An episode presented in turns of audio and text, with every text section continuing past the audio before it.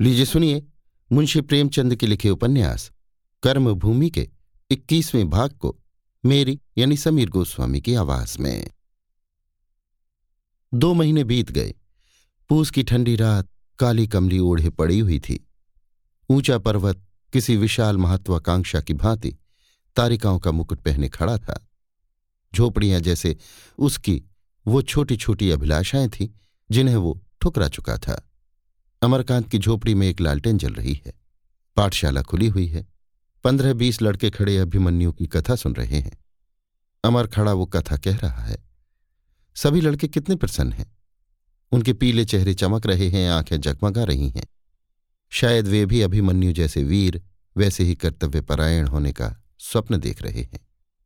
उन्हें क्या मालूम एक दिन उन्हें दुर्योधनों और जरासंधों के सामने घुटने टेकने पड़ेंगे। माथे रगड़ने पड़ेंगे। कितनी बार वे चक्रव्यूह से भागने की चेष्टा करेंगे और भाग न सकेंगे। गूदड़ चौधरी चौपाल में बोतल और कुंजी लिए कुछ देर तक विचार में डूबे बैठे रहे।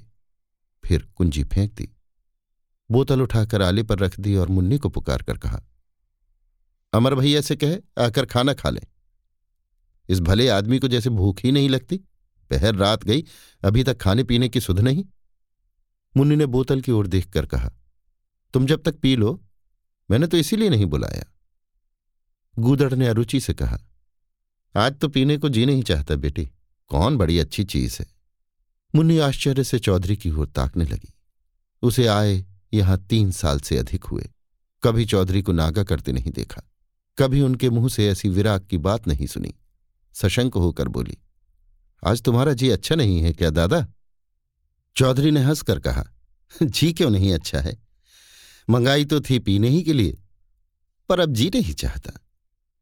अमर भैया की बात आज मेरे मन में बैठ गई। कहते हैं, जहाँ सौ में अस्सी आदमी भूखों मरते हों, वहाँ दारू पीना गरीबों का रक्त पीने के बराबर है। कोई दूसरा कहता तो न मानता, पर उनकी बात न जाने क्यों दिल में बैठ जाती है। मुन्नी चिंतित हो गई, तुम उनके कहने में ना आओ, दादा। अब छोड़ना तुम्हें अवगुण करेगा। कहीं देह में दर्द होने लगे। चौधरी ने इन विचारों को जैसे तुच्छ समझकर कहा, चाहे दर्द हो, चाहे बाई हो, अब पीऊँगा नहीं। ज़िंदगी में हज़ारों रुपए की दारू पी गया, सारी कमाई नशे में उड़ा दी। उतने रुपए से कोई उपकार का काम करता तो गाँव का भला होता और जस भी मिलता। मूरख को इसी से बुरा कहा है।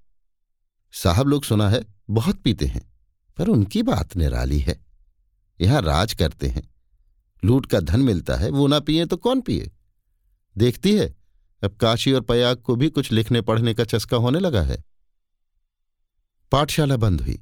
अमर, तेजा और दुर्जन की उंगली पकड़े हुए आकर चौधरी से बोला, मुझे तो आज देर हो गई है, दादा।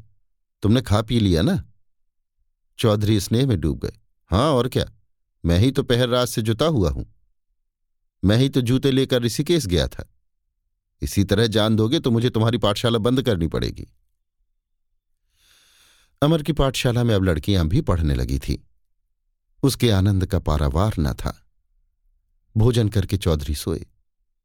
अमर चलने लगा तो मुन्नी ने कहा, आज तो लाला तुमने बड़ा भारी पाला मारा। दादा ने आज एक घूंट भी नहीं पी।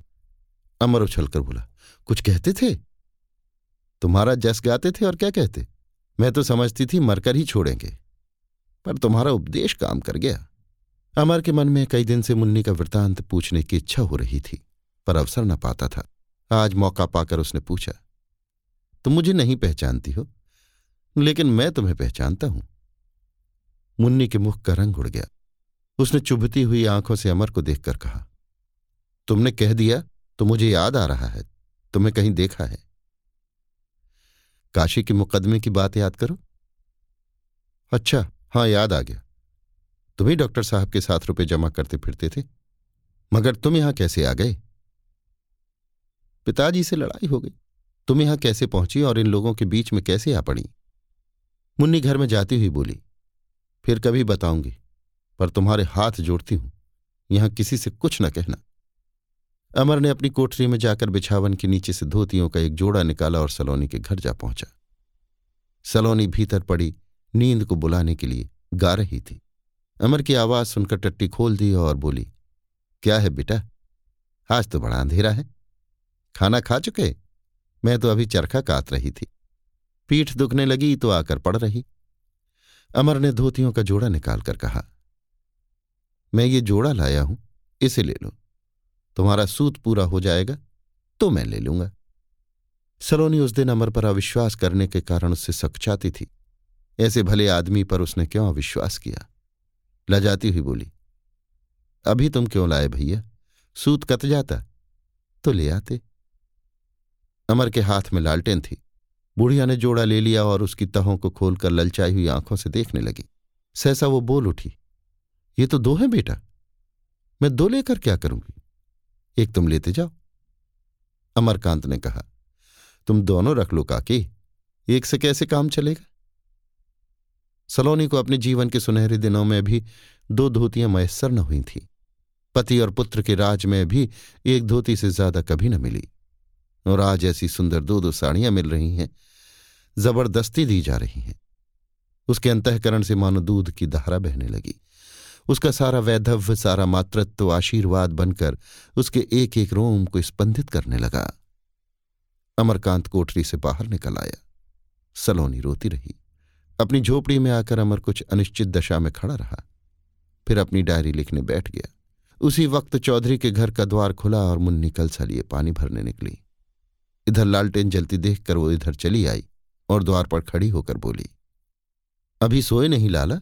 रात तो बहुत हो गई। अमर बाहर निकलकर बोला हाँ अभी नींद नहीं आई। क्या पानी नहीं था? हाँ आज सब पानी उठ गया। अब जो प्यास लगी तो कहीं एक बूंद नहीं। लाओ मैं खींच ला दूँ। तुम इस अंधेरी रात में कहाँ जाओगी? अंधेरी रात में शहर वालों को डर लगता है। हम तो गाँव के हैं। नहीं मुन्नी, मैं तुम्हें ना जाने दूँगा। तो क्या मेरी जान से तुम्हारी जान प्यारी है? मेरी जैसी एक लाख जाने तुम्हारी जान पर न्यौछावर है। मुन्नी ने उसकी ओर अनुरक्त नेत्रों से देखा।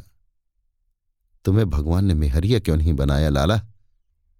इतना कोमल हृदय तो किसी मर्द का न देखा। मैं तो कभी कभी सोचती हूँ, तुम यहाँ ना आते तो अच्छा होता। अमर मुस्कुरा कर बोला, मैंने तुम्हारे साथ क्या बुराई की है, मुन्नी? मुन्नी कांपते हुए स्वर में बोली, बुराई नहीं की, जिस अनाथ बालक का कोई पूछने वाला ना हो, उसे गोद और खिलौने और मिठाइयों का चस्का डाल देना क्या बुराई नहीं?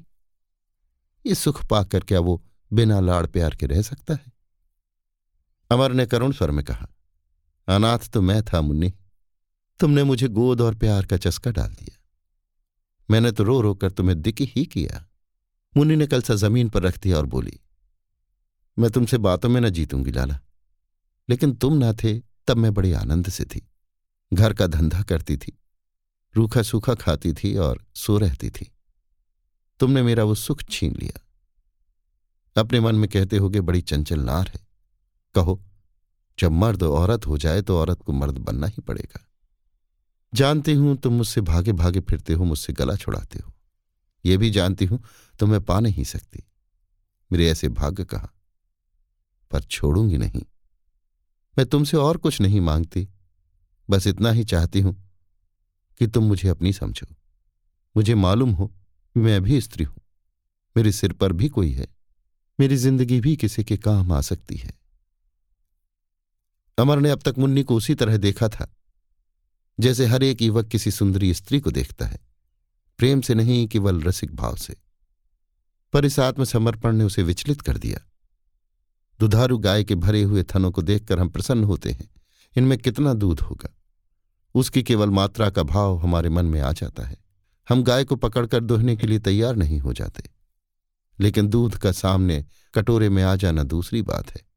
अमर ने दूध के कटोरे की ओर हाथ बढ़ा दिया। आओ हम तुम कहीं चले चले मुन्नी।